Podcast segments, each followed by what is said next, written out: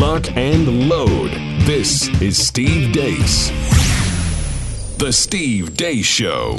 And greetings. Happy Monday. Thanks for tuning in here today, live and on demand here on Blaze TV, radio, and podcast. I'm Steve Deace, Todd Erzen, and Aaron McIntyre. They are here with me as well. Phone lines will be open next hour at 888 900 3393. That's the number 888 900 3393 for next hour's weekly town hall. Here is what's on the table next hour. I received an email from a listener who was an enthusiastic Trump supporter four years ago and is thinking of abandoning ship right now.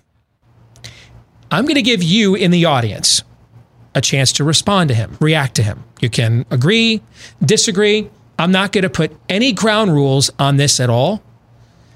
I, I just want to, you know, we're, we're being asked nowadays listen more. Which, let me tell you what that usually means, by the way. What that usually means is let me tell you what I think and what's up. And then you don't get to respond. That's what it, that's what it usually means, right? I, really, because I, I thought that silence was complicity. I, I'm kind of confused. Yes, silence is complicity. If if indeed at the end of me telling you what I think, you don't nod in assent to every last morsel and syllable of what I just ranted about. That that's when it's complicity. If you just sit there and say, "Hey, I listened to you," okay, well then then you're complicit because the only positions you could have opposite me would make you an evil, terrible person, right? Well, I'm actually going to listen because what's what's interesting to me about this conversation is I'm kind of on the other end of it from where I was four years ago. I mean, at this time four years ago, there was there was nothing. I mean, I got offered a personal opportunity to go meet one on one with Donald Trump. There was there was nothing, nothing that you could present to me that would get me to consider voting for him. It's just too many gambles. Um, to me, it was McCain, Romney, and Bush, but with less personal character, and there was no way I was gambling on that. Right? We did all those Yeah. shows, right? Okay. Well, four years later, now that we actually have a record, I'm I'm pretty sold on voting for him. I wouldn't say it's 100%, but I, if it was today, I, I'd go in and do it without any reservation at all. So I am kind of more interested in what other people think about this. So I'm just going to present his frustration and then I'm going to get out of the way and see how you respond at 888 900 3393. Steve at stevedeace.com is how you can email the program. That's D E A C E. Like us on Facebook. Follow us on Twitter at Steve Deace Show. And don't forget that you can get samples of this show that you can view yourself and then share with others at youtube.com slash Steve Deace. YouTube.com slash Steve Deace. I know more and more of you are considering homeschooling, yet it foisted upon you here this year. And now you're thinking, you know what? Maybe we can do this from home, but could we get a better curriculum? Well, you're not alone. Uh, 40% of American families are considering homeschooling more than ever before right now. And during the COVID 19, that's because they re engage with their children's educations and realize, hey, I don't know if I really appreciate much of what they're being taught.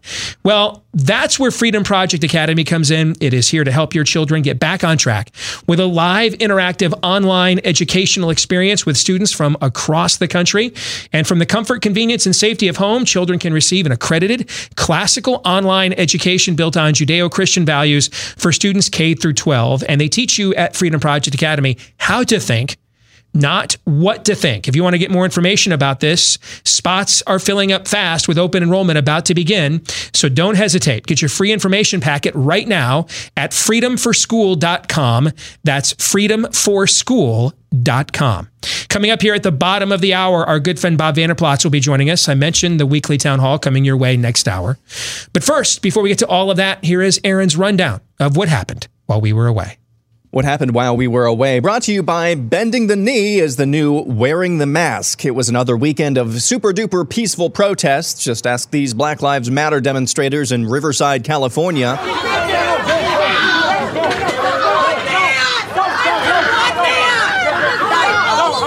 The protests were global as well as thousands showed up in places like Parliament Square in the UK to protest police brutality in the U.S. Also in the UK, protesters tore down statues, including this one of the slave trader Edward Colston. They also graffitied a monument to Winston Churchill with the words, he was racist. BBC News headline 27 police officers injured during largely peaceful anti racism protests in London. Back stateside, the name of the game was Bowing the Knee, like in Webster, Massachusetts, where Police Chief Michael Shaw gave in to protester demands that he lay down on his stomach. After that video cut off, protesters reportedly heckled him, saying it wasn't enough. In Cary, North Carolina, Black Lives Matter organizers demanded that local city officials get down on their hands and knees and wash their feet. Stand in the gap and repent on behalf of, uh, of Caucasian people. National Guardsmen in Atlanta decided to dance in solidarity with the demonstrators.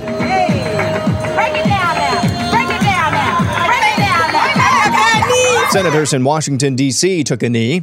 Mitt Romney did the most Mitt Romney thing ever. And to make sure that people understand that Black Lives Matter. Protesters in Austin, Texas attacked a black police officer. The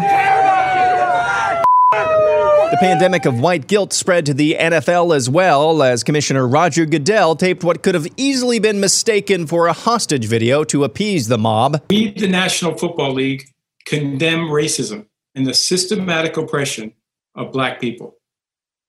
We, the National Football League, admit we were wrong for not listening to NFL players earlier and encourage all to speak out and peacefully protest. New Orleans Saints quarterback Drew Brees flogged himself for the 666th time over the weekend. I just want you to see in my eyes how sorry I am for the comments that I made yesterday. Freedom fighter David French, your thoughts? I think when what he, a mistake that he made was that I think he got lost in the form of the protest over the point of the protest. You don't take 345 years of legally sanctioned racism in a country that was often enforced by violence, remove it finally by the Civil Rights Act of 1964, and then in the ensuing 56 years, solve everything. Well said, Mr. French. In Iowa, a flood of former University of Iowa football players voiced their displeasure with the atmosphere surrounding the program during their time there. Kirk Ferentz is the longest tenured college football coach in the country, but many of the complaints were lobbed at strength and conditioning coach Chris Doyle, as instrumental a figure in Ferentz's tenure at Iowa as anyone. Former players complained of Coach Doyle's tone and borderline racist comments lobbed at them, mostly in the weight room. Doyle was placed on administrative leave over the weekend and issued a statement defending himself as well.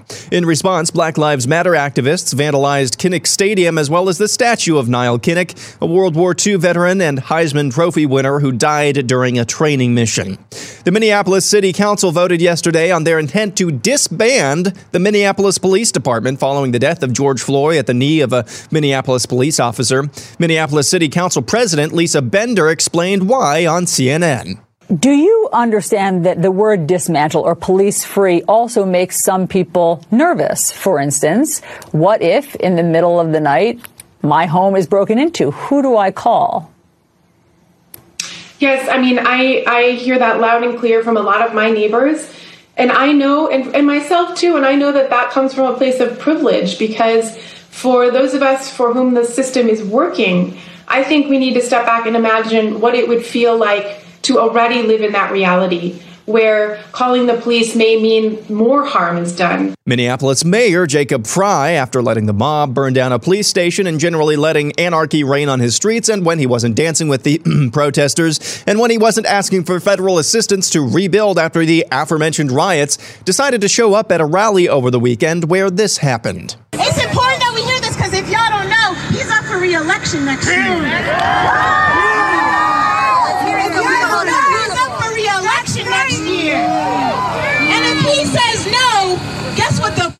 We gonna do next year?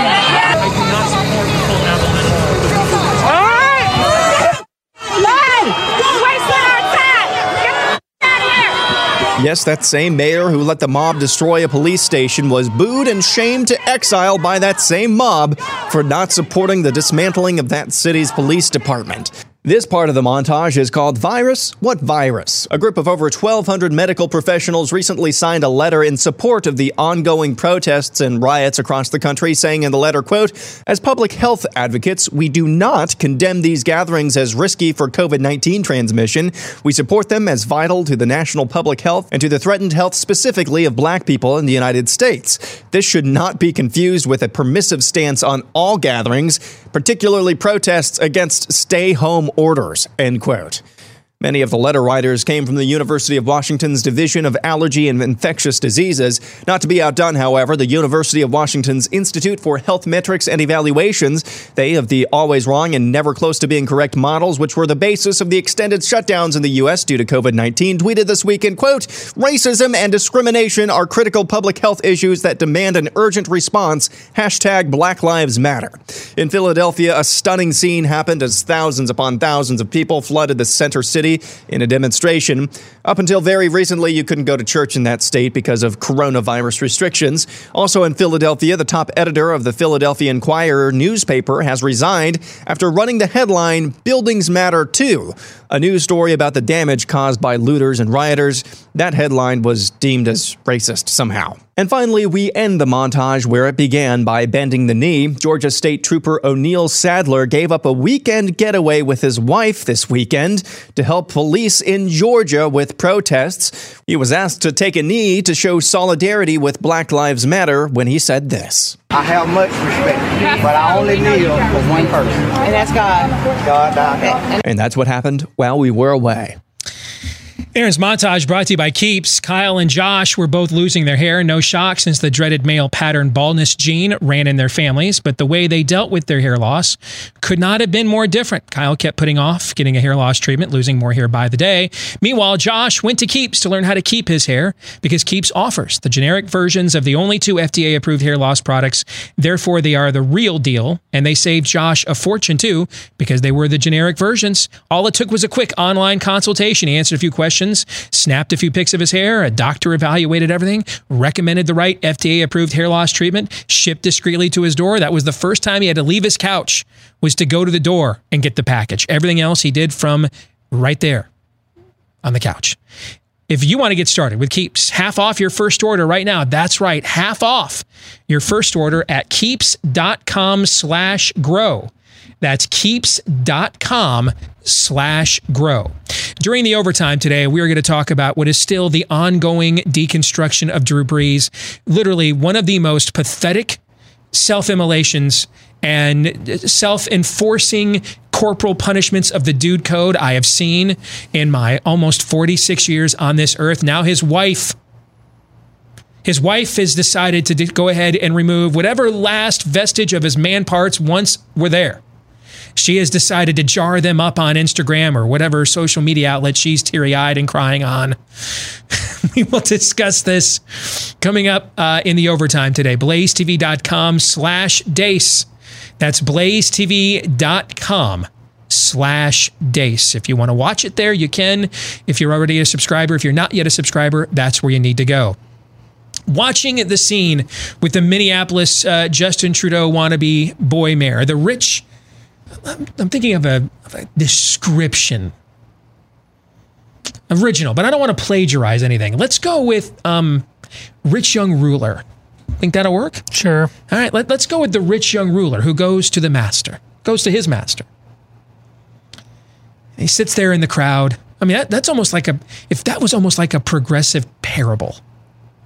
I had this conversation with my wife this morning. And he, and he sits there in the crowd and he says, Master, what, what must I do to be saved? I, I, I slaughtered all of these unborn children in your name. We did all this child sacrifice. I enslaved generations to debt. I, I unleashed drag queen storytime hour. What, what else must I do to be saved? The master looks at the rich young ruler, knowing his heart, and says, Yes, you have done all these things, but there is still one more thing that you must do. Go home and defund the police. And you even saw in that video there the mayor looking down at the ground, dejected as he walked away, knowing that that was a bridge too far. That that that was a commitment that he could not make, which made all of the other acts of devotion worthless. Let those who have ears to hear, let them hear. Let's move on to a story that a lot of you around the country are going to think is parochial, but it is not. It's cancerous and it's going to metastasize and it's coming your way. So get ready. I first got to know Kirk Ferentz, the Iowa football coach, 20 years ago, breaking into sports talk radio. Even though I was um, not an Iowa fan, I'm still not. And kind of built a reputation for being an Iowa hater, skeptic, having moved here. You know, having grown up in Michigan and moving here, you know, it's weird now. I'm, I'm, getting my comeuppance now, but when I was growing up, Michigan just beat Ohio State all the time. I knew it was a big rivalry, but it, like I didn't live or die with it. I was under the assumption we were going to win like 75, 80% of the time. And we did when I was growing up.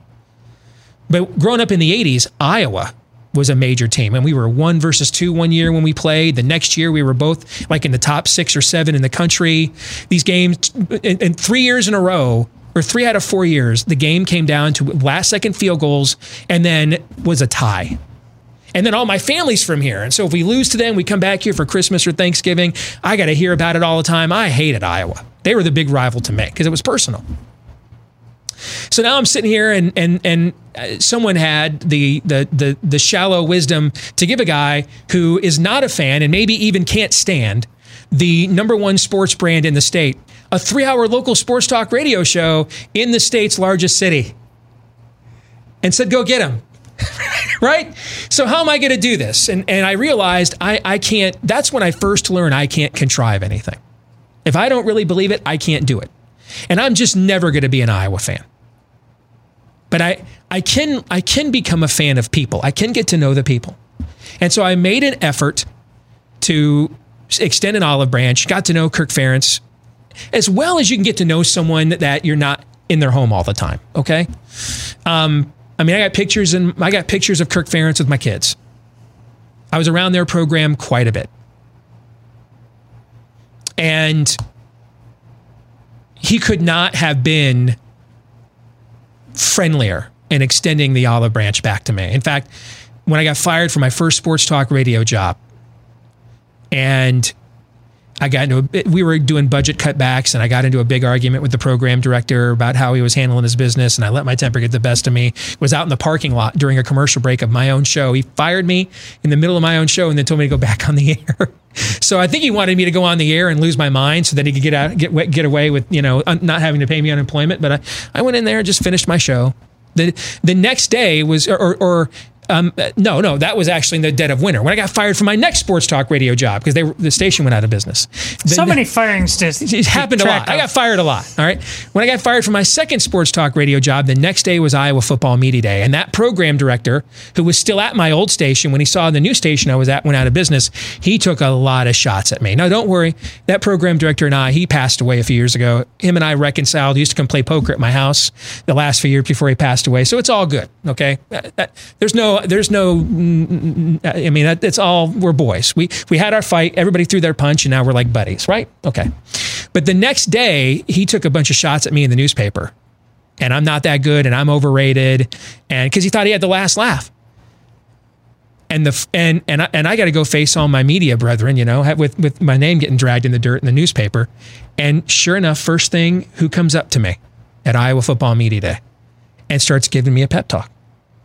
Kirk Ferentz does starts telling me about getting fired in his own career, how he thought his career was over. He might even leave football coaching. Now he has his dream job to hang in there. I mean, this, I mean, I I, ha- I have a high degree. That doesn't mean I agree with every decision he makes. I don't agree with every decision I make. I can't. I have to always throw the disclaimer out there because we live in this society where, like, somehow you can't like and respect people unless you agree with everything they think, say, and do at all times. And at, at any point you disagree, then that means you're a hater and you and the bridge is burned. I, I'm not playing that game. I love the guy. Used to know him really well. And if you've covered a college football team, here's something else you need to know. There is simply, and I say this as someone that loves Kirk Ferentz, there is no way that if his strength and conditioning coach was a racist for the last 22 years, because Chris Doyle has been there the whole time Kirk Ferentz has been, there's no way he doesn't know what's going on. No way. It's not possible. Why? Because it's the most important hire in any program after the head coach is the strength and conditioning coach. Because they will spend more time with the players than anybody else, including the head coach, will within the staff year round. They're the only full time staff member that gets unlimited access basically to the players. Because even though he can't force them to work out more hours than the NCAA mandates, the players can volunteer to come in as often as they want to work out with him. I mean, last year when Alabama's Nick Saban lost their vaunted strength and conditioning coach, this was like a national story because he was there the whole time with Nick Saban. That this is an important hire. And there's no way if this guy Chris Doyle is a racist, there's no way Kirk Ferentz did not know. No way. But if Chris Doyle is a racist, and, and I'm, hey, I think we ought to hear what the players have to say. I keep being told, look at what the players have to say. I'm looking at what these former players are saying, and they're not really offering any specifics except shoe tying and hoodie wearing. And there were just different standards. Who, well, what does that mean? Does that mean you couldn't listen to Weezy, but you had to listen to Merle Haggard instead? I, I don't know what that means. But you know, you and I are, are hitting or close are getting close to 50, right? Correct. We're, you know, 15, 20 years younger than these guys are, but we're hitting that uh, get off my lawn, a white, middle-aged or uh, almost old white guy age, right? Sure. W- would you be shocked to know if a coaching staff that arrived when dial-up modems were still a thing? Okay. W- would you be shocked to and, and, cell phones? You you were you were rich if you had the flip cell phone, and we didn't know what it, we were ten years away from a smartphone. Would you be shocked to learn if if Chris Doyle and Kirk Ferentz over the years got a little Gran Torino in them? No. No. If, if, if, if people that have been there for too long or that long may need to be updated, right? What's the old saying? You live long enough to see yourself become the villain eventually, right? Sure. Wouldn't shock me at all. And, and I do think if you're going to lead young men and young people, you do have to evolve. You do. Doesn't mean you give up timeless truths, otherwise you're rudderless. But but on some things that that were maybe in your era, like I hear from old people that listen to our show that get offended that I use the word sucks so much. That's a thing in your generation. In my generation, we just don't. We're just not hung up on it and we don't care. So there are things that you do have to evolve on, right? Yeah. You have to evolve if you're going to relate to the young people of this day, right? Sure. Sure. Okay. And I could I, I bet you that there's quite a bit of that in a program that's as old school as Iowa's. But here's why you need to care about this story, no matter where you live in America today. Because this is a program that has taken how many young black males and developed them into quality men, developed them into graduates of one of the most respected public universities in this part of the country. And for many of them, gave them a shot at untold riches in the National Football League. And no one had a bigger hand in it than the guy whose picture's over my shoulder, Chris Doyle, because he takes those those recruits that Iowa gets that aren't ever the top 10 recruits in the country I mean, Kirk Ferentz's mantra is we like to, we, we sign guys that look like two and three star guys, and when they leave here, they look like five star guys. Who did all that work? Whose program is that? It's his. He did that all. There's no way Kirk Ferentz ends up the most the winningest coach in Iowa football history without Chris Doyle. Never happens. There's no way Kirk Ferentz may end up in the College Football Hall of Fame without Chris Doyle. Never happens. They need each other. And after all of those contributions to all of those young black lives, suddenly now he's a racist. Maybe he is. I don't know. We just had a, couple, not more than a decade ago. You know, we learned about a lot of priests that we thought were pretty mm. swell guys, and suddenly they found out we were they were pedophiles. Right? Yep. It it all it may be true, but don't you think before we end a guy's reputation, we got to go with a little bit more than a bunch of white social justice warrior media hacks wanting to get their ratio on on a Twitter one night. Don't you think? Maybe we ought to, you know, the proverb says one man's story seems true until you hear the other side. After race riots and coronavirus lockdowns, I'm pretty sure that's just the standard for everything now. You don't, there's really no. Right. You just get to launch total destruction on anything you want. And let me go back to the Catholic Church abuse scandal, because remember, the reason that that scandal blew up even more than when we found out about the pedophiles is we had found out that people were reporting them all those years. Remember that? Mm-hmm. They were just getting moved, they were getting shuffled around. You were encouraged to keep it quiet. But th- that's the scandal. The scandal is the church did know. That, that's, why, that's why people are so mad because they knew and then didn't do anything. They still, and it wasn't until the Boston Globe forced them out of hiding, and then they still took years of court settlements. And then we had another wave of this just a few years ago, remember? All these years, not one black father stood up and said, Hey, why are you turning my kid into some white bread culture? That's not how I raised him. He's a he's a proud young black man. Not one dad said that. Not one. Not one. All these years, I, I will guarantee you, Chris Doyle spends more time with young black males in one month during winter conditioning at the University of Iowa than the vast majority of white social justice warriors in the media will spend in their entire lifetimes. I guarantee you. Which is usually what racists do, right, Steve? Exactly. I, I, I guarantee you, Kirk Ferentz spends more time in the living room of Black America every recruiting cycle than the vast majority of white social justice warrior media hacks will in their lifetimes. And all those times he sat down, he sat down at mama's house to have dinner. All those times. Not one time in the last 22 years did one mama come step up and say, I don't know, man. I, I just don't think that, you know, they like our kind at, at Iowa. And so what's happened here is is a small group of white activist social justice local media people looking to get their ratio on instantly have blown this entire story up. And then when that here's what happens when that happens. When that happens, if you're a black player and you like Chris Doyle, you're never coming forward to defend him because if you do, you're an Uncle Tom. If you're a white player and you like Chris Doyle, you're never coming forward to defend him because you're a racist too. And in fact, in the statement that he put out yesterday, Chris Doyle said, I was encouraged to be silent, but I'm not going to be. Let me translate what that means. I was encouraged to sit here and take my settlement check and walk away with my nice settlement and fall on the sword to save Kirk Ferentz's legacy. I'm not doing that. I'm not getting branded with being a racist when I'm not. Now, maybe he is. Lots of Catholic priests denied it too. Maybe he is. I don't know. But I think is racism that you had to conform to old school culture from the 50s and 60s of a generation long gone by? That's racism now? Because when I think racism, I'm thinking they gave white players your spot instead of you, right? I, am I'm, I'm thinking that um, that that you were at, that you were put at a competitive disadvantage. But yet, a lot of these guys that are speaking out have degrees or in the NFL right now. So, so what, what competitive disadvantage were they put through? I don't know. I'm asking.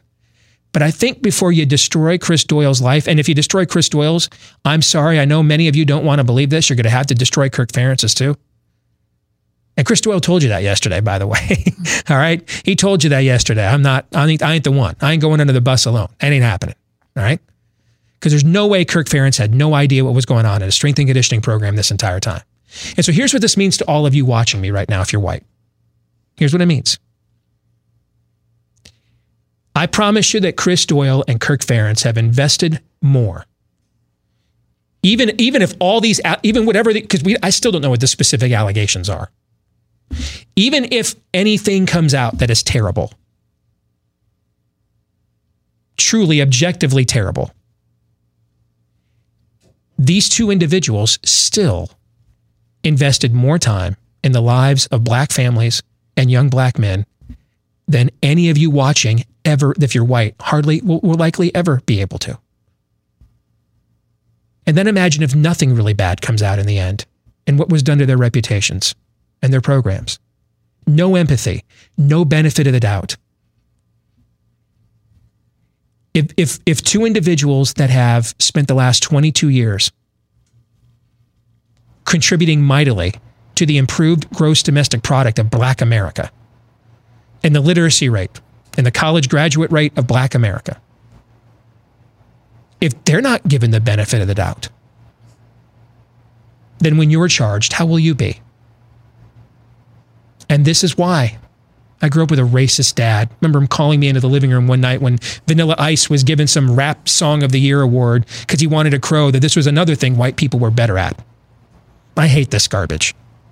I hate it even more now as a Christian when I truly understand what it means to be in, in all of us individuals created in the image of God. But that is also why I'm not bowing the knee to the collective white guilt mob.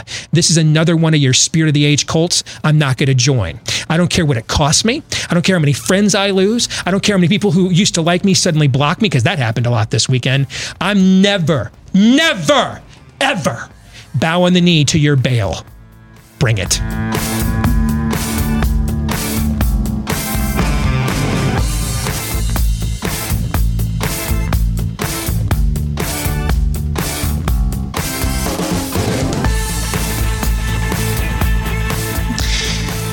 First, they wanted to just have you locked down over junk flat earth science for EVs in order to destroy the economy. Then they want to have anarchy in the streets uh, to continue uh, ruining your culture with race riots.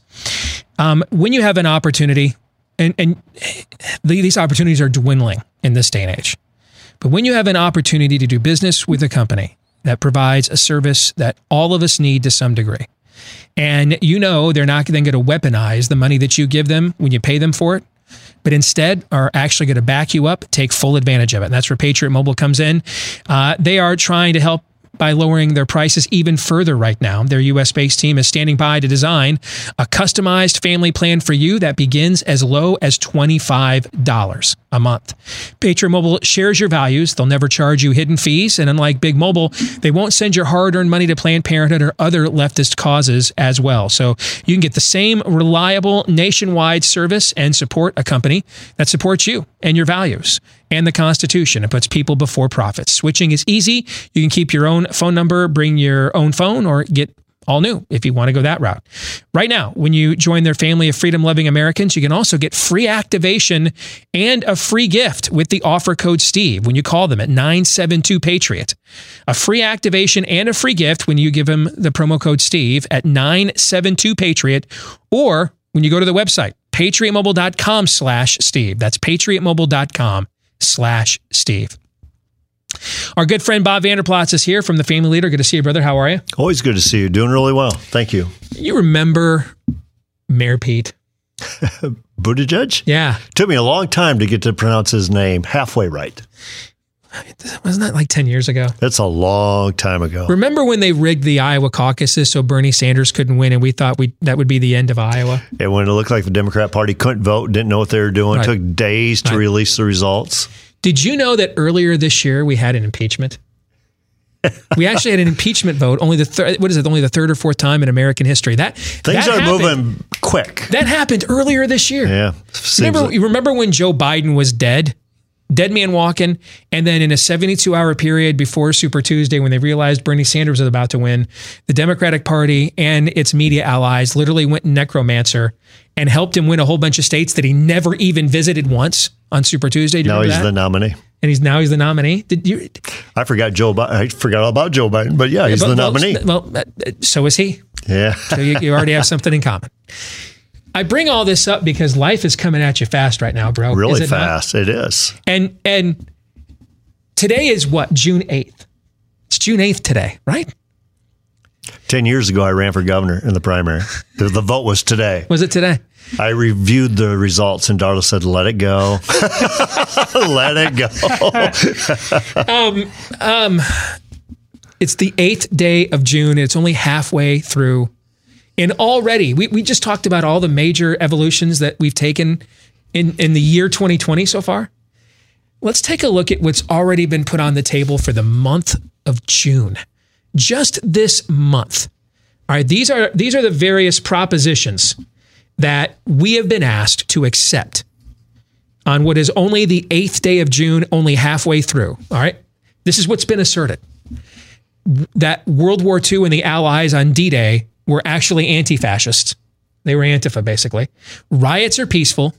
Viruses kill you in church, but not in street protests.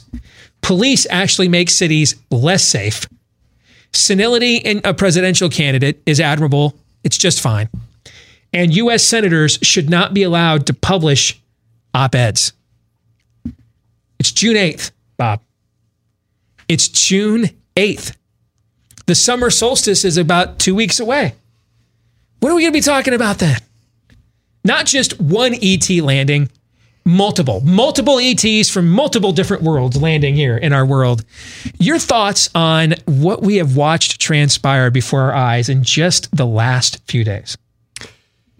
I I mean, it's very interesting, especially when you put it in that context. And even when you look at, you know, we were supposed to have a Final Four term, but Final Four was canceled. That seems like years ago. like, what- like what- who, won the NCAA what- championship? what is a Final Four? yeah. I mean, I totally forgot that. And Yeah. and since I was 14 years old, I've literally lived my life around that sporting event. I've taken days off of work, days off of school, and I totally forgot that it didn't happen this year. Yeah. Yeah, I think what you're seeing, Steve, remember, we just talked about this uh, in our devotions in our team meeting. Uh, it's a world in chaos. It's a world trying to look to worldly solutions to solve everything. I mean, who would have thought? I mean, who would have thought? I mean, even us, who would have thought that defund the police wouldn't just be a trending hashtag, but be actually something that the Minneapolis City Council is looking at doing, that they are going to defund the police. And that wasn't that long ago, but that makes no sense. It's a world in chaos looking for worldly solutions. And until we get to a plumb line of, you know, Pilate's question, what is truth? You know, what is what is right, what is wrong? That's why my tweet last night, it was just a whole deal about let's just recenter things. Uh, an unjust killing of a citizen by a cop is wrong. Your outrage is probably right. But looting, violence, arson, destruction, additional killings, that's wrong. Peaceful protests, that's probably okay. That's probably right. Bad cops, that's wrong. Good cops, that's right. So what should we do? Be right, don't be wrong. Because you'll never be right when you do what is wrong, but you'll never be wrong when you do what is right. And I think people right now are asking that question. So when you say revival or bust, I believe revival or bust, bigger than life today. And that is people need to look higher. They need to think bigger. They need to expect more. They need to find out what is truth and how do I love my neighbors as, as myself today. Just had a friend of mine send me this, a little birdie friend of mine. Um, tweet from Des Moines Black Lives Matter. Have you seen this? I have not. Okay. Congratulations to the people of Minneapolis for defunding the police. Okay. You're next at Des Moines government. Okay. And this was in reaction to Minneapolis City Council members have announced their intent to disband the local police department and invest in community led public safety. And they said, hey, they're going to bring this to our hometown here next. Well, they're going to bring it to everybody's hometown. I mean, and the thing is, what we highlighted last week was Des Moines kind of a model city right now. I mean, it's chief of police, the the partnerships that they've got built within the community. There's a lot of respect. That doesn't mean that a bad Des Moines cop can't do a bad thing. But I don't think the good Des Moines cops want a cop to do a bad thing. Does they don't want that to happen. But if this becomes a trending thing, what it does is keeps erase keep erasing what God instituted government for, and that's first of all order and justice. But we should seek those things while you know uh, love and mercy and walking humbly at the same time. So again, I think it's a deal of what is right and what is wrong, and who gets to determine what is right and what is wrong. Because what we've got into for a long time, and we've seen it over the years, not just over the past couple of days or weeks, is my right trumps your right. My feeling trumps your feeling. I get to decide. So therefore, if we don't want a police department, we're going to get rid of a police department. At some point, we have to ask the question about how's that going to work out for you? At what point, you know, how, tell me how that's going for you. I think too what you're watching. We we got we talked about this with the University of Iowa football program before you came on. What's going on there? Because it's a national story, but I think it also has national implications. If you have two individuals that have invested as much in the lives of young black men and their families over the last 22 years as Kirk Ferentz and Chris Doyle have, Without question. that with, with whether it's um, education, whether it's untold riches in the NFL, life transforming events. And if right away, without really much of any specific real accusation, but just an overall sentiment or feeling or sense, Yeah. if if their reputations can be destroyed and they're not given the benefit of the doubt when they have probably invested far more in any given calendar year frankly they invest far more in the lives of, of, of black americans than the vast majority of white america will in their lifetimes just because of the, the the racially diverse pursuit in which they work Mhm. and and and that's the requirement of the job is mentoring and and leading young men and a lot of them are black If they don't get the benefit of the doubt, then why would we give it to anybody else? And I think what, what this is why I'm not, you know, last week we had this conversation with you and we talked about the officers kneeling in deference to what happened to to George Floyd. And I said at this show on, on the show at that time, I got no problem um, honoring an unjust death. But the Borg doesn't stay on deck 16, Bob. Mm-hmm. Okay. And the reality is that um, now this is, we all just admit, I had nothing to do with George Floyd's death. I feel no guilt or remorse about it at all, other than I'm sad for him and his family. But I'm not any more guilty of that as I am. I, I, I don't know who threw a rock through Mr. Studebaker's window last week. I didn't do that either. I got enough of my own sins. I'm not apologizing or or confessing to anything other than the sins I actually committed. When God made us as individuals in His image, we will all give an account for the lives that we have lived as individuals uh, directly to him, and we won't have a group backing us up or any lobbyist or anything of that nature. So that's how the King of the universe, who sent his son to die for us, he couldn't possibly, no one, nothing in this world could possibly love us more than him. So if he chooses to address us thusly, that's how I'm going to address everybody else. I'm not admitting guilt for anything. I'm not guilty of anything. When did I get my white privilege? When I was born to a 15 year old mom? When we were on food stamps? When I failed the QuikTrip managerial exam? I, I'm, not, I'm not succumbing to any of this. I don't care how many friends I lose.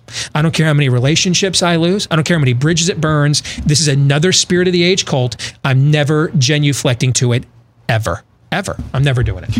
And I think, Steve, you're right, because we all can take a look at our own backgrounds. And what I'm looking at when I say look higher, how can you be a voice for the voiceless?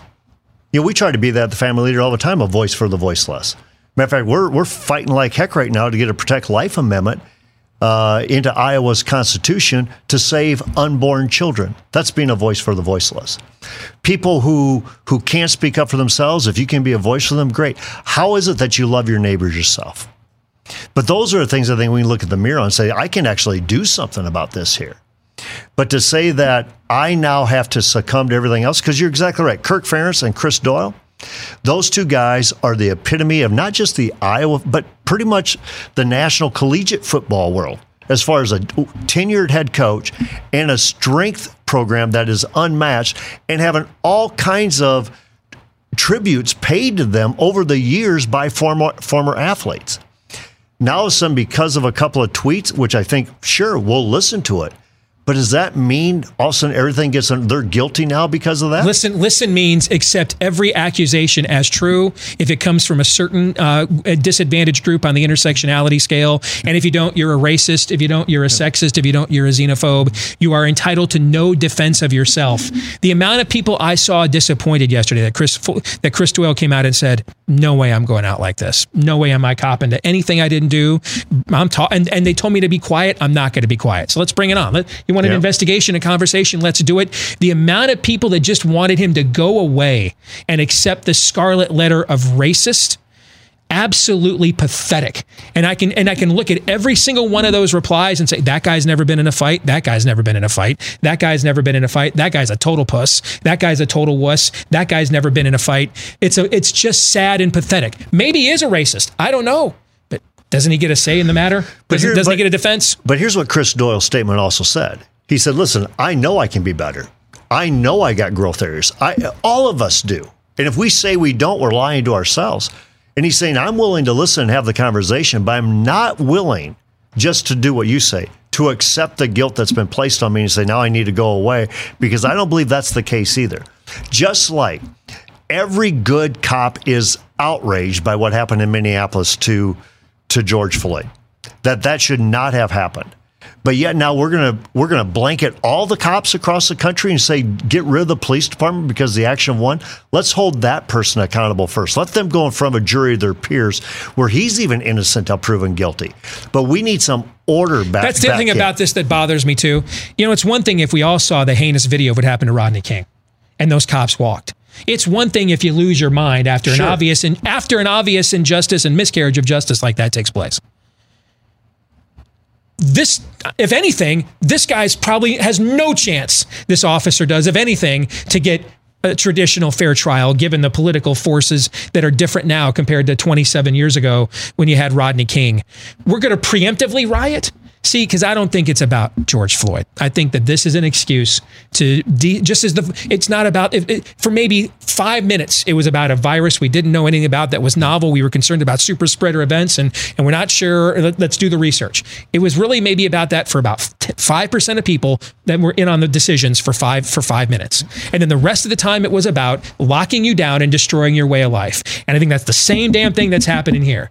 I think uh, a week ago at this time it was about George Floyd. A week later now we're de- let's defund the police and Molotov cocktails. It's all it about- ceased being about him Yeah. th- six days ago. It's all about my agenda, whether it be defeat Trump or whatever it is. But I think what George Floyd, on top of coronavirus, what it has exposed is we are a very, very fragile nation. We're a fragile community.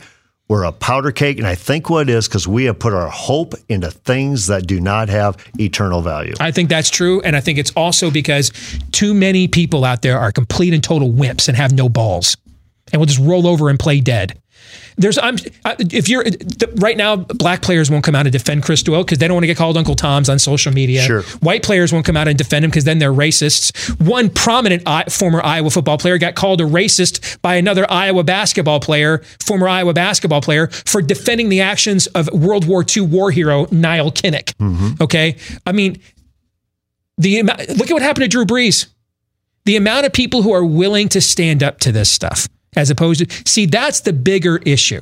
Is is well that's that, that's no what you said is the bigger issue. I take that back. But the side issue here is you have a combination of a loss of of conviction and then a loss of balls to go along with it.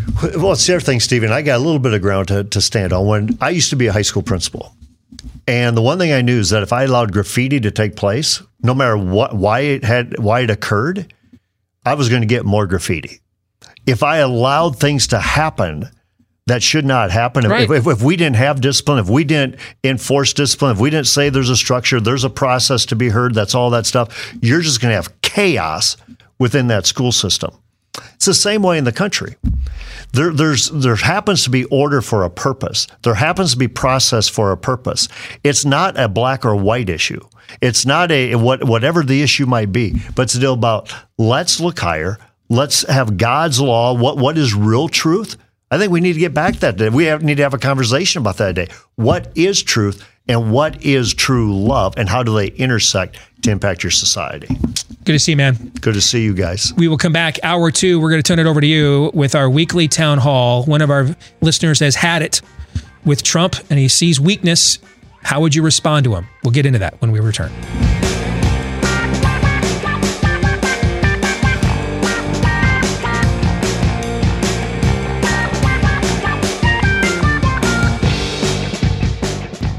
Greetings, back with hour two, live and on demand here on Blaze TV, radio, and podcast. Steve Deace here with Todd Erzen and Aaron McIntyre and all of you.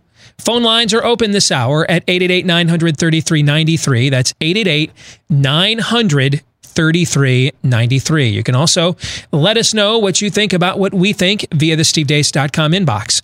Steve at stevedeace.com is how you can email the program. That's D E A C E. Like us on Facebook and follow us on Twitter at Steve Deace Show. If you're a podcast listener, please leave us a five star review, whichever podcast platform you prefer, Stu- Stitcher, iTunes, etc. The more of those we get, it certainly helps the show to grow. It pleases our overlords down in Dallas as well. And thousands of you have left us five star reviews. Please keep those coming because it also pleases us.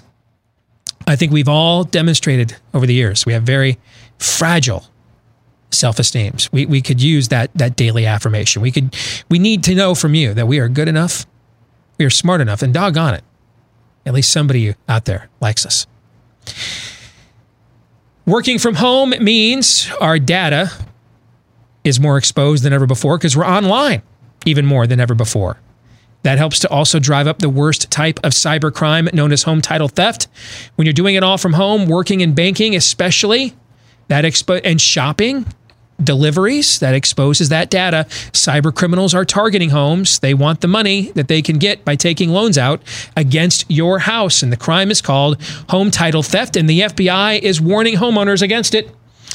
Home Title Lock is how you protect your home from these kinds of cyber thieves. Your home's legal title is online where they find it, forge your signature, and then they state that you sold your home to them. They then take out loans on your home and leave you with all that debt. Banks, your insurance, not even your identity theft service can protect you. But Home Title Lock puts a virtual barrier around your home's title so that this doesn't happen to you. Protect your home right now. Go to hometitlelock.com and register your address to see if you're already a victim at hometitlelock.com. And while you're there, use the promo code STEVE to get 30 free days of protection to help you protect your home through this crisis. 30 free days of protection at hometitlelock.com. Promo code STEVE. Hometitlelock.com. All right, let's get to this week's topic. Because I have gotten this email several times in the last week or so. So I, I think a lot of it stems from dissatisfaction with the lack of aggression on the rioting, maybe a dissatisfaction with a lack of aggression on the reopening. It could also be that a group of you are just getting really PO'd being told that if you're rioting, it's okay to spread coronavirus. But if I want to open my business or go to church, it's not. So it, it, it could just it could be a combination of things. But I've gotten a variation of this note from several of you in the last week. And this one's the pithiest, so I'm going with this one. Plus, I just think it's really cool to say this is from Felix in Phoenix. I just like that. From Felix in Phoenix, he writes Enthusiastically voted for Trump last time around, talked to friends and family, encouraging them to support him. I've had enough of the empty lip service only to break promises later. Tucker Carlson is right. Well, maybe that's actually a fulcrum here. Maybe that that's the hinge point, the tipping point here is Tucker Carlson's rant last week. Tucker Carlson is right, says Felix in Phoenix. One caveat. If Jared and Ivanka were shown the door, I might be convinced to pull the lever for him again, but he'll never let them go. So I'm not voting for Trump again. Now, I don't. I don't really have a voice in this debate because I've four years ago I was like, this is never happening for me. I just don't trust him. Saw too much disingenuousness during the primary. Saw too little of the more thoughtful Donald Trump that I got to know. And it was just trolling full time. And I'm like, I, didn't trust John McCain. I didn't trust Mitt Romney. I didn't vote for them either. So I haven't voted for a Republican nominee since 2004. I guess that's one thing I got in common with Colin Powell. All right. But I'm like, this time four years ago, I'm like, this is just never happening. I got invited to go meet with him one on one. I'm not doing that. I just, I'm not going to get flipped. I'm just not doing it. I don't, I don't think, I, I, there's not enough of a record there. In fact, there's too much of a record of, a, of supporting things I don't agree with. And then you throw in the obvious character concerns, and I'm just, I'm not doing it. And now we're four years later. And, and maybe it starts from a position of expectations. I mean, mine were guttural, subterranean going in. And they've been way exceeded. And then I see that the American left, the stuff that shows like mine used to tell you they really meant. What they really mean is stuff like defund the police, right? What, what they really mean is they don't care if the baby's alive, they just want to kill it anyway. What they really mean is you have to use your business to promote their morals against your own conscience. Right? The, the stuff that I used to theoretically connect dots for sure. audiences like this, Todd, and say, this is what this really means. This is where this is ultimately going to go. Right. The quiet part is all being said out loud Yeah. now, right? And so you throw in for me, I'm just speaking for me. And and just like I didn't lobby people to not follow my lead and not voting for Trump last time, I, I don't know that you're going to see me lobbying people to follow my lead in voting for him this time. Okay. Although I wouldn't rule that out either. It's just not on my radar right now. But throw in the fact that his accomplishment level has been far higher than I thought it was going to be, while also pointing out that I think what Felix and Phoenix is pointing out here, we talk about this on our show all the time. There's the tough talking tweets, and then there's the usually the lack of action. But he has moved on some things that, uh, you know, I've wanted the Republican Party to move on for years, and, and until now they have not. But then I, I have to now factor into my calculus. I'm just speaking for me. I now have to factor into my calculus where the most likely option political party is at. And that they have they have effectively, if not explicitly, declared war on me. And I, I simply can't ignore that. Maybe you can. I can't. So that that's part of my uh, mental math as I work myself through this exercise. But I'm working myself through the uh, my point is I'm working myself through the opposite side of this equation now. All right? I'm not I'm not looking at it the way Felix and Phoenix is. So my question for you in responding to or my question to you for the town hall today. Our weekly Monday town hall here on Blaze TV, radio and podcast. How would you respond to Felix and Phoenix? Who said, Hey, I've gone from enthusiastically supporting him, telling friends and family about him. I'm out. Tucker Carlson's right. I'm not doing this unless Jared and Ivanka are gone. Unless Ivanka's shown the door. I didn't vote for them. I don't want that. That, that I, I just, I'm tired of it. How would you respond to him? 888 933 93 is the number. That's 888 933 93. And, and by the way, I'm not going to put any rules on this, which means some of the arguments in the past, I was like, you need to give me affirmative reasons. On the day that defund the police is trending, and the Democrat nominee for president has to come out and say, I'm not for abolishing police departments. This is not the day that I am going to say you cannot make a lesser of two evils argument.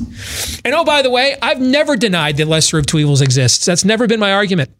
My argument has been everything is the lesser of two evils, so it's a fallacy. Everything is. It's not that it doesn't exist, it's that, that to some extent in a fallen world, everything is the lesser of two evils. My wife married the lesser of two evils, and so did I. Somewhere there's somebody better. This show is the lesser of two evils. And, and sometimes it's the lesser of two evils in comparison to itself. Sometimes it's better, purer, more moral, holier than it is on other days. Sometimes the content is better than it is on other days. Everything, see, that's the, that's the problem with the lesser two evils. Everything is. So it doesn't define anything for me. Because to some extent, in a fallen, imperfect world, everything is the lesser of two evils. But now that we are sitting here and the and the stuff that shows like me were called paranoid, conspiracy theorists, crazy, right-wing nut jobs for saying this is what leftists really meant. Now that this stuff is all out in the open, I'm I'm this is not the day for me to say you cannot make a but the Democrats argument. We're, we're literally discussing abolishing police departments in order for you to demonstrate that you have white privilege, that uh, allow your, your home to be looted, allow your body to be raped, murdered, allow your grandparents to be home invaded. Because that can be the only true demonstration that you understand the privilege that you've been granted is to suffer for the name. I'm, oh, I'm sorry. Was that another pun? I didn't. Was that one intentional? Yeah, it was. But I am curious to see how many arguments are from that bent and how many of them are from an affirmative bent. So, what do you think? What would you say to Felix and Phoenix if he was your neighbor and said, Hey, I don't want to talk about this anymore? Or I want to talk about Trump to my neighbors or anything anymore. I'm not selling him anymore. I'm not even voting for him. Not, at the very least, I told Ivanka's gone. I didn't vote for them. I'm tired of that act. 888 933 93 is the number.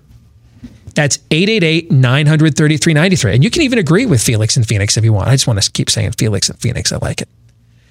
Doesn't that a cool name? Felix. It's value added. Phoenix. Sure. I like it. I like Sure. it. All right. Um, so you can even agree with them or not. What say you? 888 933 93. Let's begin And I, I definitely want to know what you two think as well. But let's start with Russ in North Carolina. Russ, welcome to the Blaze. What, what do you want to say to Felix and Phoenix, Russ? Well, first of all, I don't know if I'm more impressed with you saying Felix from Phoenix or tough talking tweets. They're both tough to tough to say. But I, hey, I she gotta- I gotta sells. of she sees. No, I can't. I can't say that either. Go ahead. I'm sorry. Go ahead. Yeah, she sells, she sells at the seashore. Uh, I am a huge fan of you guys. I've been listening to you guys for years. I just want to let you know how much I love and appreciate the three of you. I have seen your demeanor go from. Uh, I, I, I. It's almost like you were for a minute there thinking that there was no hope and no reason for the show. And I actually, I think I messaged Aaron and said, "Look, you guys pick your head up because God's using you in a big way. My family enjoys listening to you, and we just love you all to death. I'm from Orlando, Florida." Not too far from where you uh, you live for for a little bit, and near Castleberry, near the High Yeah, Lie. yeah. I don't know if you remember the High Lie there. But, yeah, absolutely. I remember seeing. I Um, remember watching High Lie as a but, kid. You uh, bet. Yeah. Oh yeah. And um, the Benham brothers are good friends of mine. Uh, I've done some ministry work with them up here in, in Charlotte, and I love that you you're also obviously evenly yoked with them. Um, my answer, though, to to this gentleman is this, and, and we have to, you know, start looking at this thing eternally. Colossians three two says, you know, let's we, we got to we got to view everything from a, from an eternal perspective, um, and and that's where you got to you, you got to look at it because in, in the fall, we're not sure what's going to happen. Is, is he going to run again? Even I mean, we, we don't even really know. So you got to take it one day at a time, and you got to focus on uh, focus on Christ. And I don't know if the guy's a Christian or not, so there's something that's uh, sort of missing there. But I, I there's something near and dear to my heart on this. I grew up in Orlando, played football at U- University of Central Florida, and spent some time journeying around the NFL as a punter, um, and uh, didn't make it. But um, I've got to meet a lot of uh, NFL players, and, and I've, I've talked with a lot of them here recently about this, um, about what's going on.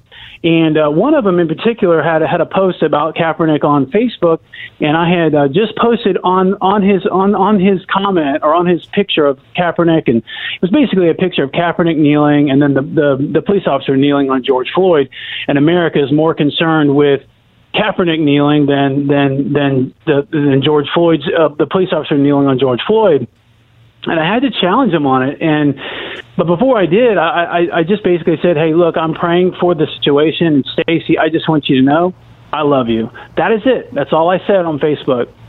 And uh, a bunch of his friends jumped down my throat and said, "You can pray all you want." And um, and all that, but you know, what are you doing? What are you doing for? What are you doing about racism, Russ?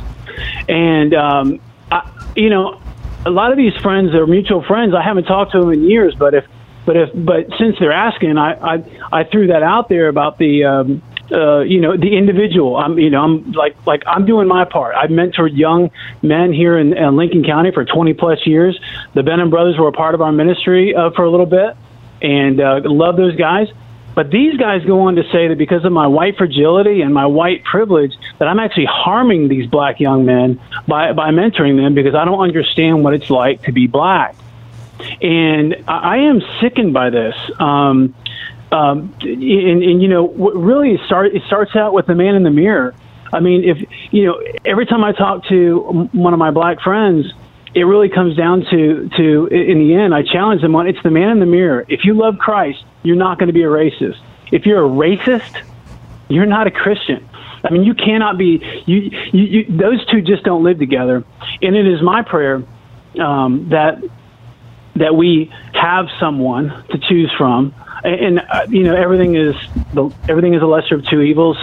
Man you, you, that's just spot on. And I would say to this guy to answer your question because I'm so frustrated right now because I'm because if we're silent too, we're also you know we're not being sensitive enough.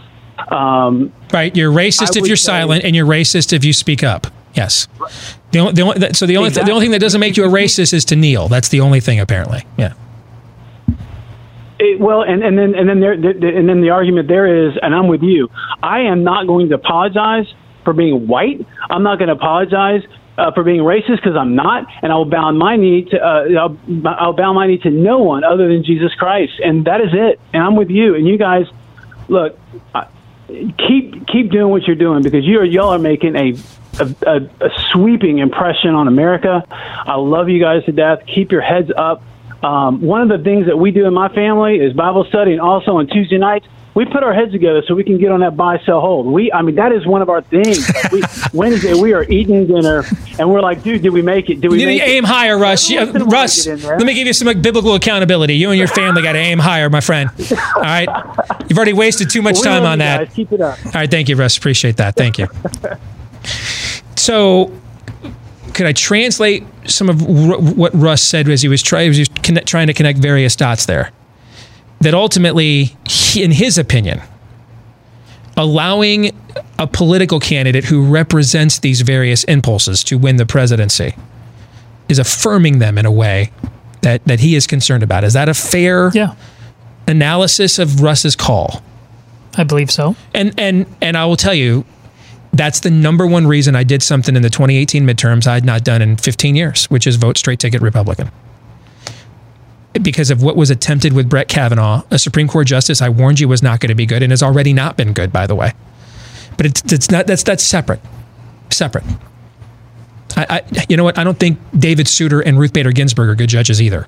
I'm not for besmirching falsely their character, bearing false witness, and making it so they can't even coach their kids' basketball teams if they want to because we've so scarlet lettered them. And I would not be a part of that. So to me, it was about the point of if we set the precedent that they can just do this anytime they want, literally just lie and make anything up.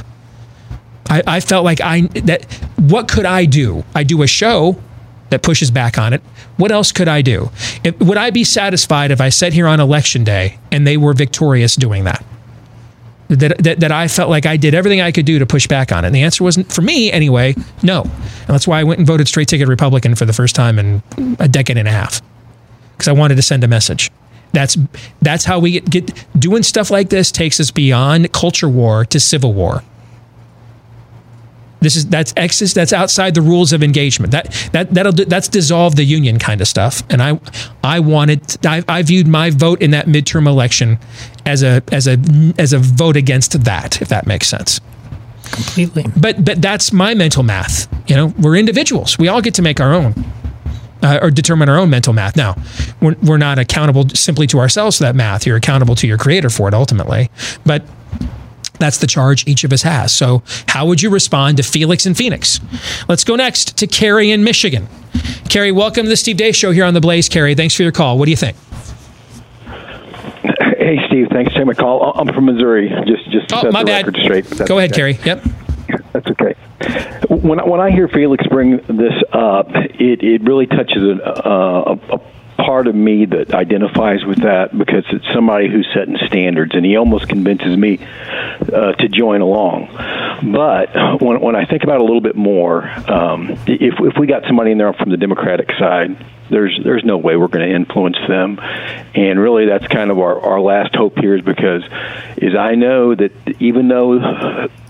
Trump is being influenced by those who we don't agree with or, or from another worldview, we still have a chance here, some of us, you know, like yourself, have a chance to get the message in there to have, you know, some sort of influence. And that gives me some kind of hope. When we when we abandon that and totally withdraw, we're, we're withdrawing our voice, we're withdraw, withdrawing our presence, you know, and we're, we're in a tough time right now.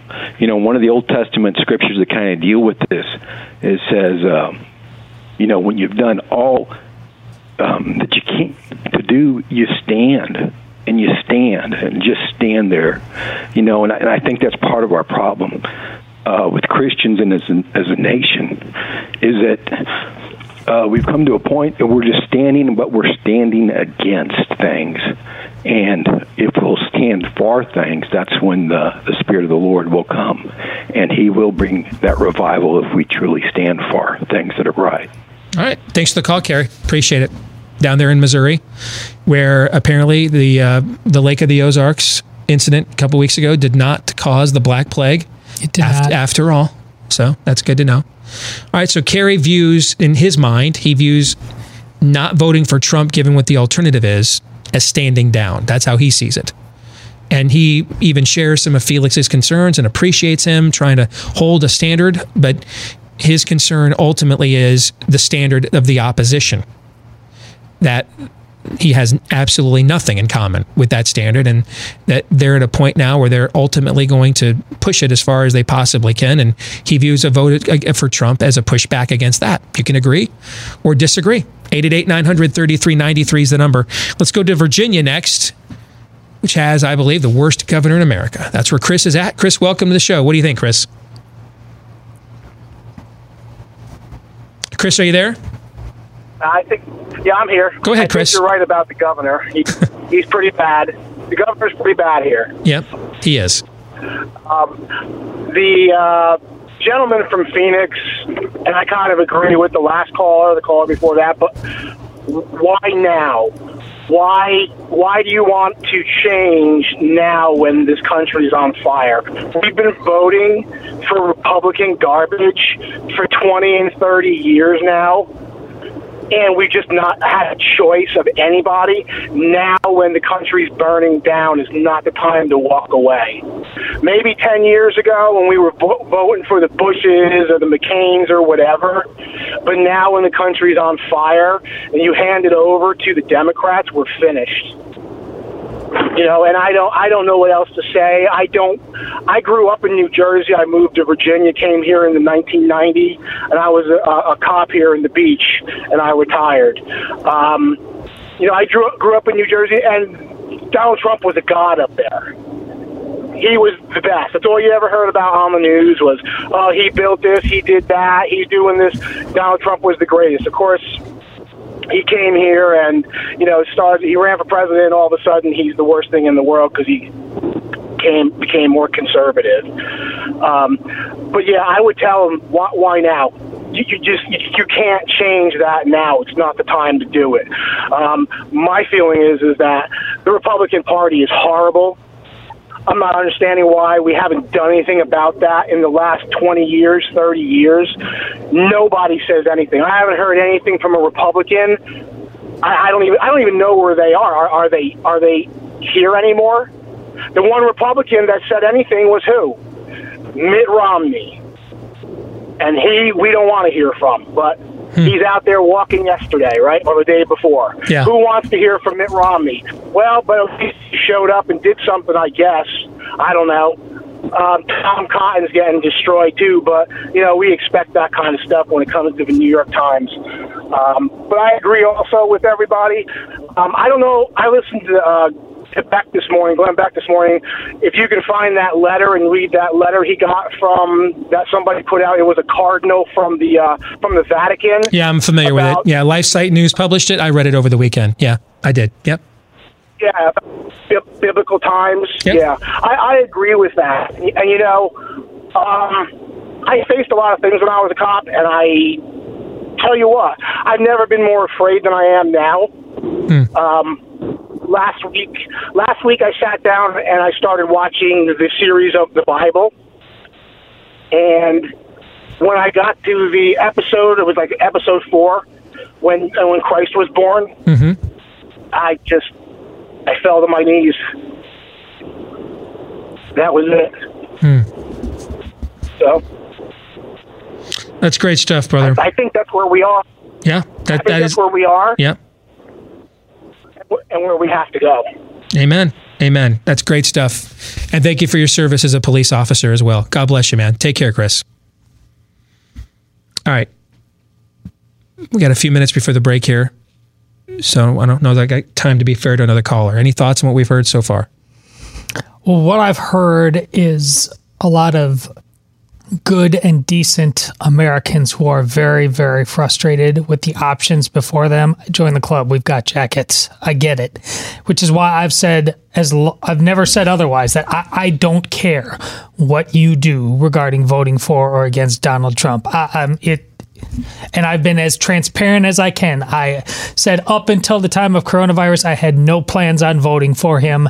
After c- uh, coronavirus, my level of frustration with with how the lies, the deceit, how that was used for political gain, that uh, I was uh, very much in on a likelihood of voting for him. And then a couple weeks later, I, do you guys remember what he did? That just I said like I'm back off the. I don't remember what it was, but it was something perfectly Trumpian and dumb. And now I'm just back in like this nebulous odd the one who is dumbest last loses. I'll see you in November. I I get it. I absolutely get it. Make sure that you can sleep with yourself and you uh, and look your God in the eye at the end of this thing. Th- that's the best advice I can offer you. For me, it's this, and I, I'm sure it is for a number of people as well. I, I mean, there are times when it's like, uh, to hell with his presidency. I, I Yeah. ain't voting for him. There are times when I'm just, I'm right about there, or maybe I am right there. And then the left goes and do some, does something completely bat crap crazy, pun intended, um, completely crazy. And then it's like, you know what? Another four years isn't that bad. I might vote for him again. Or uh, we'll be going along and then he'll do or say something and expand the Overton window in our favor, say something that you're not allowed to say. And I said, and I said to myself, you know what? Maybe he hasn't accomplished a, a, a heck of a lot, but I wouldn't mind four more years of the Overton window being expanded a little bit in our favor. And then he goes and, and tweets about uh, how uh, you know Joe Scarborough murdered a, a, you know a staffer. It's just this complete back and forth all of the time, and it's exhausting. It really is. I, I don't know unless you just really are divorced, which I kind of actually respect. If you're just so divorced from from actually getting your heart and soul set and you you're yourself emotionally invested in what's left of America. If you're just here for, you know what, uh, the show, or I, I'm just here for I'm I, I- I got my guns and my Bible. Don't darken my door. The rest of this, I hope for the best. Expect the worst. Uh, this is all just entertainment. I kind of respect that. If you just want the tweets and you just wants the want the kicks and giggles, I, I totally get that. But where I'm at right now, I still have some hope. It's waning on a daily basis, but some hope that what's left of America can still be saved. And so that's where I find myself all the time. Is Trump a tool to help me do that, or is he a detriment to that? And that's just, he's never going to settle on one. On, on one of those things, He- he's just not. That's just not what the guy is is made up for. So, basically, Todd's axiom in 2018: whoever's dumbest last loses. If Donald Trump's the dumbest one last, I'm probably not going to vote for him. If it's the leftist 30. Democrats who nominate a guy with dementia, if they're the dumbest ones last, I'll probably vote for Donald Trump. That's just the way it is. listening to you is a lot like the internal dialogue I had four years ago, Aaron. And I want to pick up the conversation from there when we come back and get more of your calls as well. 888 900 3393 is the number. That's 888 900 3393. More in a moment.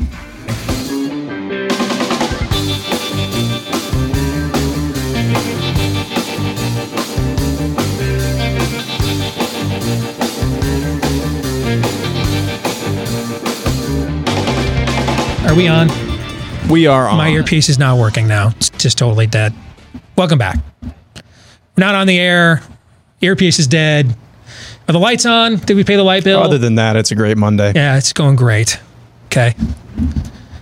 So I hope you guys, when we take some calls here in a minute, you guys can sign language because I, I can't hear anything in my earpiece now. Can Todd talk for a while? How about what? What's the next live read? Ruff Greens. I can barely even hear you from across the room. But Ruff Greens is for your pet because just like with our food, stripped of all the live organisms that our food needs, same thing has happened to our dog's food for the exact same reasons mass consumption and wide distribution. So they got to take out all the stuff that would cause the food to, you know, spoil in a couple of weeks, which just so happens to be the stuff that it, we actually need. Those probiotics, prebiotics, antioxidants, omega oils, vitamins, nutrients. That's what we need. That's why we're taking so many of those things in supplement form nowadays. Same thing goes for our pets. That's what they need as well. And that's where Ruff Greens Vitasmart comes in. It's not a dog food, it's a premium dog food supplement that apparently also not is just nutritious, but tastes great too. At least that's what our dog Cap thinks. He absolutely loves this stuff. So if you want to take the Ruff Greens 14 day jumpstart challenge today for just $14.95, See the difference in your dog in 14 days or less for less than 15 bucks. Go to ruffgreens.com slash blaze. That's R-U-F-F for ruffgreens.com slash blaze. That's ruffgreens.com slash blaze. All right. Before we take calls, I've got something I want to say in response to what you just said, Aaron. Sure. And then I'm going to figure out if I can get my earpiece to work so I can actually hear callers when we take them again. I do have an idea. I can play smoking Cambodian toddler while you talk, and I'll come give you the backup earpiece. Yeah, I, I may need that because um, my patience level is beginning to wear thin now. Okay. But um, I was listening to you work out your own mental math with Trump. And it sounded a lot like the way I felt four years ago. Because one of my primary concerns, and I think we even talked about this on the air a lot, and when we were still with, with Salem at that time, I said this to them. Let's say Trump gets elected and he's terrible. Or let's say he, you know, after he wins the nomination, he goes out there and just blows the general and says all kinds of stupid stuff that sets us back 10 years. Shouldn't we at least have like one show on our bird somewhere on the network who didn't throw all their chips in for him and has still has some credibility left for whatever the environment looks like the day after this this this is over. Remember we had those conversations? of course. Because and and we talked a lot about how uh, you know talking to a lot of families and a lot of people that work in the conservative movement and even in in within churches across the country. This generational dividing line. We used to talk a lot about that 4 years ago too. That if you were over 50, you tended to be totally all in for Trump. If you were under 40, you tended to be not in. And then if you were in that middle generation, our age group, you, you were kind of, well, I'm probably going to vote for him because I don't want the communists to win. I just don't feel great about it. Now, that's not a universal default setting, but that tended to be the trend line that we saw. And I was I was concerned about allowing ourselves to get branded in this election in ways that would hurt us going forward. Re- re- remember? I'm not concerned about that at all right now. And the reason why is because if if if we don't beat and this is again me talking, this is my opinion, my analysis of the situation is that we have gone from a culture war that most people even in my own industry wanted to deny to a to a cold civil war that is now out in the open now. If we do not win this cold civil war, it won't matter. It, it won't it won't matter what vestiges of conservatism are left for us to to to uh, you to to um, evangelize. Almost said eulogize as a Freudian slip. It won't matter what points we have left for credibility later for future generations. There aren't going to be any future generations. America is going to end as we know it, I believe. Revival or bust is now here. Now, if your argument is that defending every, defending Trump's persona gets in the way of me promoting revival, uh, I won't argue with you on that point at all. If that's if that's your if that's your point of your line of demarcation, that's your that's your line in the sand. It gets in the way. I can't talk to people about revival because I, I have to constantly discuss every facet of every ridiculous, idiotic Trump tweet. Okay, then you'll get no argument from me. I don't even pay attention to most of them, and I don't care. And in my last book, I pointed out Trump to me is largely irrelevant. Meaning, the issues we have didn't start with him, and they're not going to end with when he walks away. Whether he walks away tomorrow, he walks away in January, or four years from now, after he's term limited. All, all Trump did was make the other side think that it was now safe to be truthful about what they've really believed and wanted to do the entire time. I love my mom to death. She wants to call me all the time. Trump tweeted this. I, she knows more about it than me. I don't care. He's irrelevant to me. Because I was having these arguments before he got here, and I'm going to be having them after he leaves.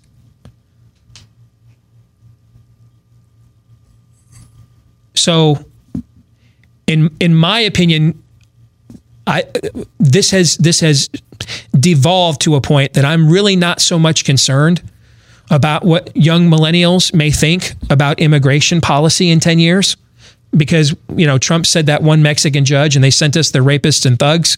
I was concerned about stuff like that 4 years ago.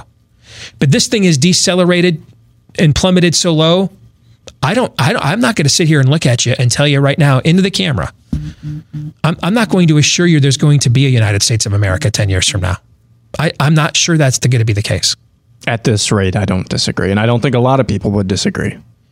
And that's why I don't have, that's why I'm not doing the mental math with the underbelly of his persona anymore because I, I, I think that um, the Visigoths are at the, are at the wall.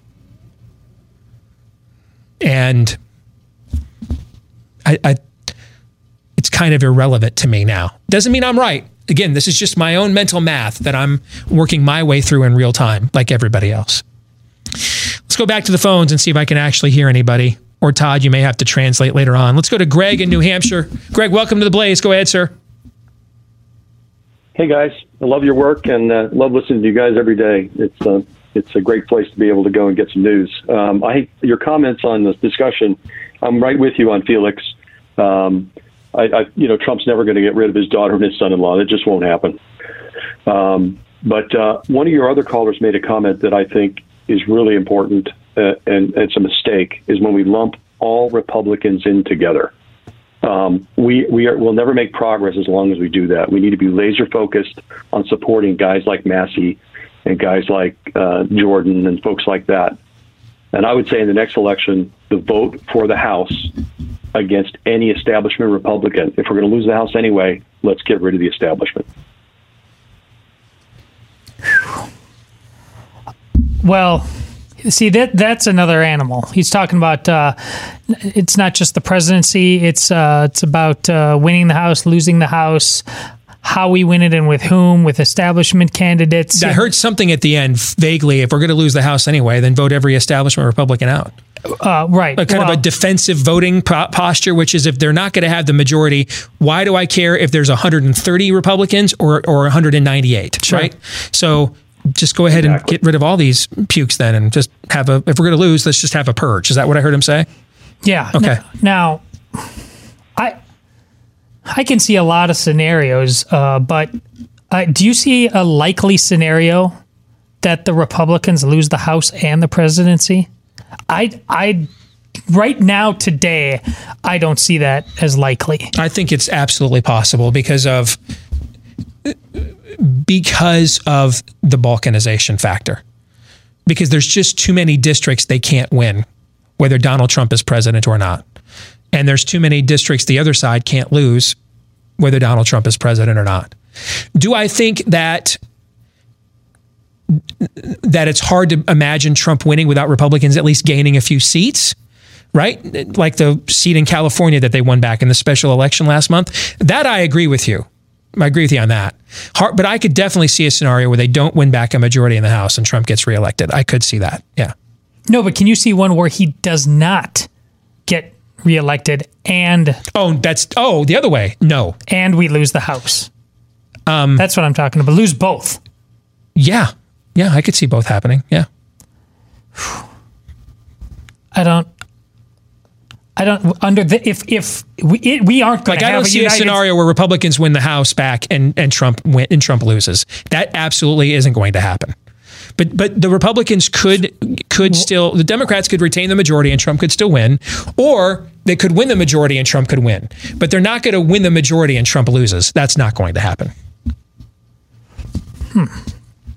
I don't. I, it, w- then we might not have a country in 10 years. I mean, I can see the disgust over Trump's persona simply being a fait accompli on some level, but people realizing um, I want a police force and I'm not going to get it if I vote Democrat in the House. I think, uh, and these are my crazy voices in my head uh, talking here but I, I, I don't have a sense of if Trump's baggage is really the thing in the way. I, that's why I see it as possible that people just are finally done. Guys, like, I think it takes way too much. Uh, in 2016, we did see like Marco Rubio got 200,000 more votes than Trump did in Florida. Okay, we did see Republicans in, in, in legislative races outperform Trump all over the country. But it, I, what it would take to do that with him now, he's branded the Republican Party. It's his party. It's just, just like Obama branded the Democratic Party and Reagan. When, when your guy wins the White House, he is the brand of your party.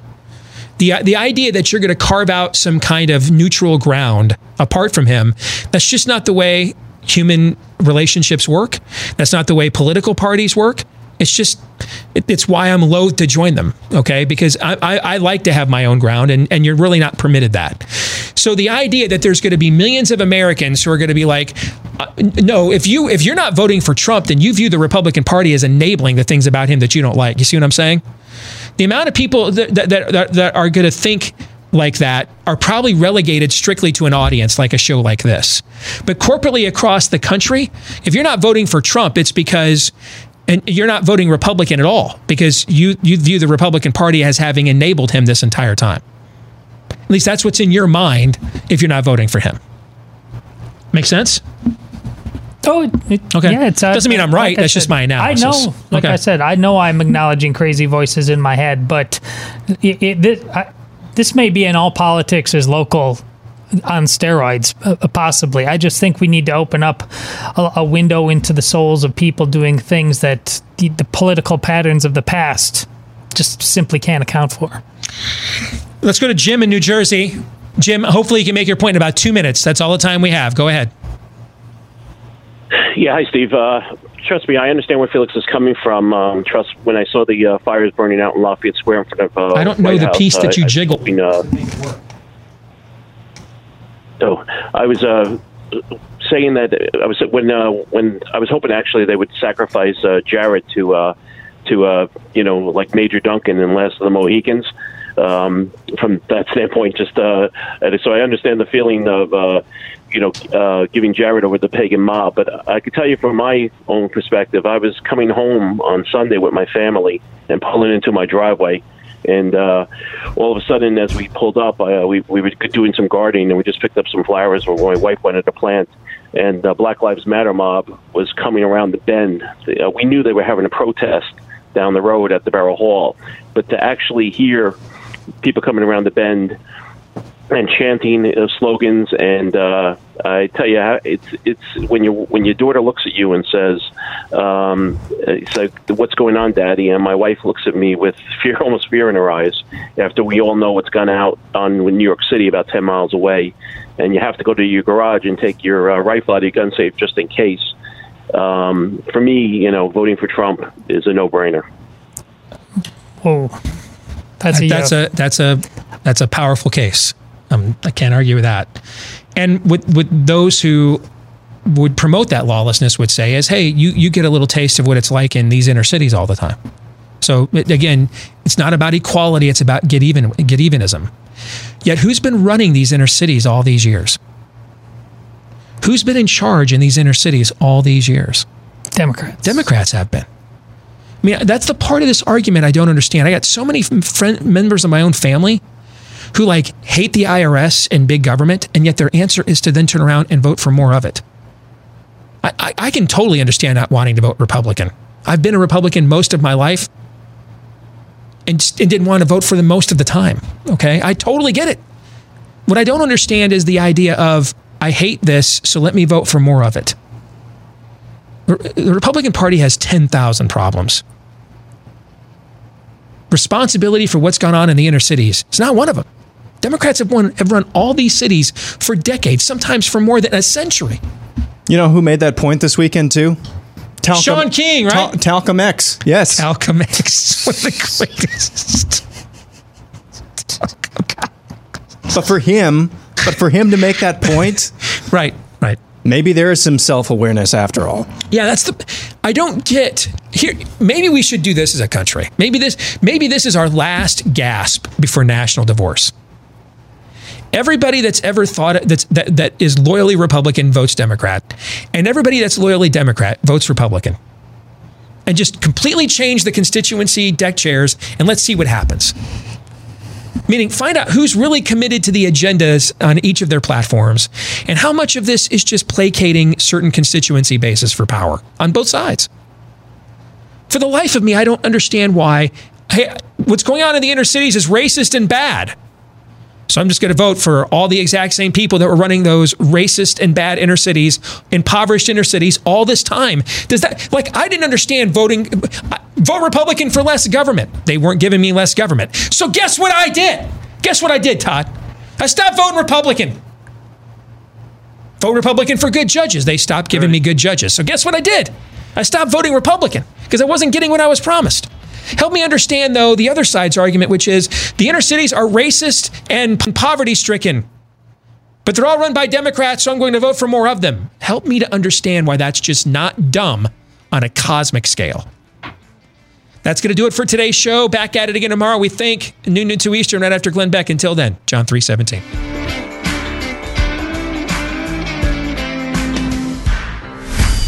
This is Steve Deace on the Blaze Radio Network.